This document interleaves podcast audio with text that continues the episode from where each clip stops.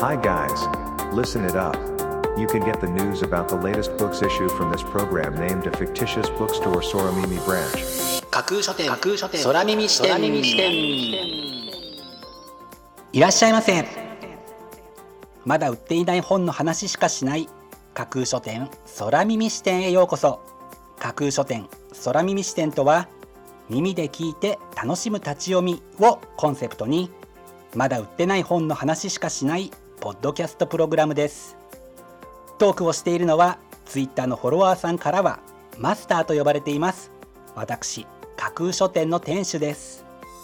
読書の目をちょっと休めてはたまた読書しながらもちろんそれ以外のさまざまなシーンでまだ売ってない本の話しかしない架空書店空耳視点をぜひお楽しみください。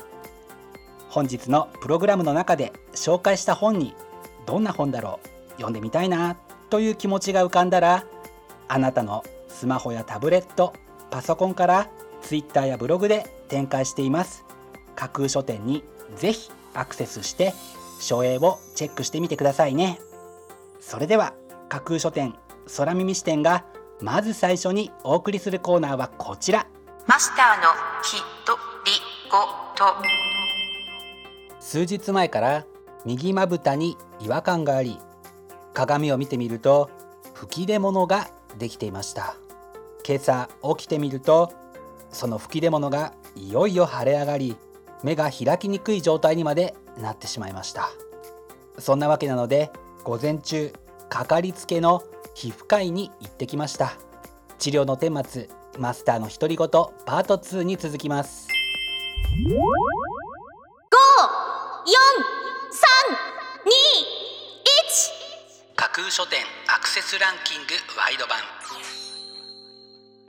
架空書店が毎日発表している前日のアクセスランキング。架空書店のツイッターやブログでの発表は1位から3位までだけですがここ空耳視点ではランキング発表の範囲を1位から5位までとワイドに拡大してお届けします。それでは早速参りましょう。Ranking number 5. 至極のラーメンを科学する。川口智和。2000X 年。うまみの頂点への旅。SDGs 面時代到来。というのが本書のキャッチコピーです。今環境問題やテクノロジーが食を変えようとしています。ラーメンも決して無縁ではいられません。これから食の世界は果たしてどう変わっていくのか？ラーメンを切り口に進化する食の世界を訪ね歩くこちらのブックタイトル。100年後私たちの子供たちは今の私たちと同じように浅草来来軒のラーメンを食べているのでしょうか？それとも全く別の何かをラーメンと呼んでいるのでしょうか？SDGs からバーチャルリアリティまで未来のラーメンの姿からこれからの食を探索するラーメン好きならずとも必読の一冊です。Ranking number 4. 自意識とコメディの日々。大倉バナナマン。東京03とともに。東京お笑いシーンを変えた。放送作家である著者の青春譚。というのが本書の紹介文です。コント愛なら誰にも負けない。と自負する著者によるお笑いにかける意気込みが随所に光るこちらのブックタイトル。書影のイラストを手掛けたのはお笑いコンビバナナマンの設楽治さんです。Ranking number 3. 修練高林也子。たとえ何があっても決して後悔はしない。ある日届いた一通のショートメール。そこから始まる最後の愛というのが本書の帯に書かれたコピーです。初恋の相手からの突然の連絡を皮切りに。再会を果たした2人。青春の甘く切ない気持ちを思い出しながら45年間の空白を埋めていく矢先に起きたのはさまざまな制約の中で紡がれる大人の恋愛を描いた極上の純愛小説をぜひご堪能ください。人子は人の狂気に潜む本当の恐怖。村田ラム。長年人間の闇に触れ続けた著者が語る恐怖の体験談。というのが本書の帯に書かれたコピーです。アンダーグラウンドな世界を長年取材し続けてきた著者は命の危険を感じたことが何度もある。しかし一番の恐怖を感じた瞬間は理解不能な人間の狂気に出会った時だった。思わず背筋が凍るような物語はあなたに宿る狂気を呼び起こしかねない一冊かもしれませんね。Ranking number 1. 産婦人科専門医が教える初めての性教育。教科書にない40個の質問。あなたは答えられますか？というのが本書の帯に書かれたコピーです。小中高生2万人に生と生きることを講演してきた産婦人科専門医である著者が実際に生徒から寄せられた自我の目覚めセックス妊娠多様な性性感染症などに関するリアルな疑問に優しく答えるこちらのブックタイトル。お子様をお持ちのすべての親御さんが知っておきたい。そして教えておきたいことはそのまま生きることに直結する大切なことだと気づかせてくれるような一冊です。本日のランキング1位になりました中恵美子さんの産婦人科専門医が教える初めての性教育は自由国民社からあさって12月1日発売です。では本日のランキングをもう一度おさらいしましょう。第5位至極のラーメンを科学する。第4位自意識とコメディの日々。第3位修練。第2位人子は人の狂気に潜む。本当の恐怖。そして第1位は中恵美子さんの産婦人科専門医が教える初めての性教育という結果でした。各ブックタイトルの詳細は架空書店の Twitter やブログでチェックしてくださいね。もうすぐ発売になるというワクワク。発売日当日欲しかった本が手にできるという喜び。ぜひご予約はお早めに。以上架空書店アクセスランキングワイド版でした。架空書店空耳視点お送りしています。架空書店空耳視点続いてのコーナーは架空書店のマスターが選ぶ今日の一冊。このコーナーではランキングにこそ入らなかった本や架空書店でのご紹介のセレクトから漏れてしまった本発売日より前に発売されてしまって架空書店の掲げるコンセプトまだ売ってない本しか紹介しないに合わず泣く泣くご紹介できなかった本についてお話ししていきます。本日架空書店のマスターが選んだ本はこちら。注意を操る心理学気が散ることだらけの現代で自分を保つには。見通しの良い道路でもなぜ事故は起きるのか。目の前で行われるマジックをどうして人は見破れないのか。その秘密は私たちの注意の仕組みにあります。というのが本書の紹介文です。なぜか目がいってしまう。なぜか見落としてしまう。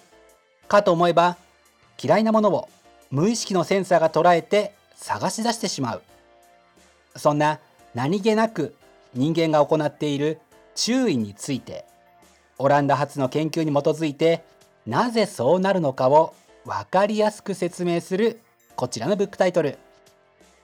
人間の注意について実例を交えながら多方面からアプローチしつつ視覚特性や心理学的側面また色覚異常や脳損傷が注意に及ぼす影響を詳細に解説しています。現代の How Attention Works というブックタイトルが示すように私たちは身の安全を確保するべくさまざまな注意を払って日常を生きています。もしその注意がさまざまな要因によって自分の考えているように払われていない時重大な事故や危険につながることはもはや明白です。自分自身が払っている注意についてきちんとできてるに決まってるという過信を防ぐためにもこの本の内容をチェック項目のように活用しながら果ては医療につなげるというところまで見据えて読み進めた方がいいかもしれないと考えて本日の一冊に選んでみました。本日のマスターが選ぶ一冊でご紹介しましたステファン・ファンデル・スティッヘルさんの注意を操る心理学。気が散ることだらけの現代で自分を保つにははニュートンプレスから明日11月30日発売です。ぜひご一読ください。以上架空書店のマスターが選ぶ今日の一冊でした。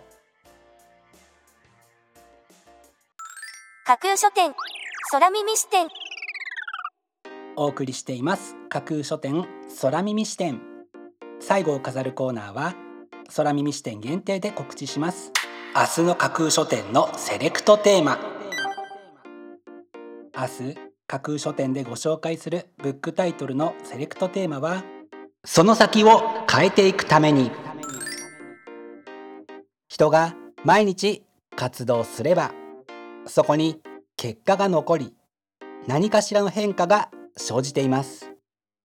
その積み重なりを歴史と呼び新たに積み上げていくことを未来と呼ぶのかもしれませんね。先人の功績を参考にしつつより良い未来を積み上げていくために私たちは本そして読書を必要としています。明日はその先を変えていくためにというテーマのもと先人の積み上げてきたものに敬意を払いながらさまざまな事象のエッセンスを吸収しつつ未来へのより良い展望を模索する。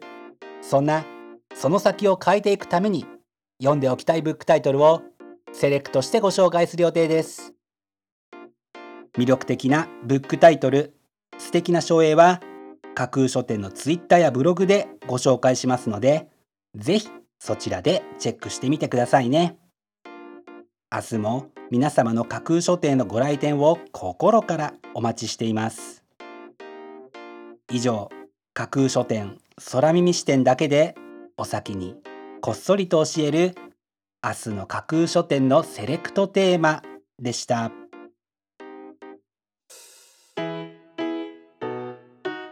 架空書店空耳視点。マスターのひとりごとパート2さて右まぶたの吹き出物が思いのほか腫れ上がってしまったマスター。診察で幹部を見るや否やすぐに先生による処置が始まりました。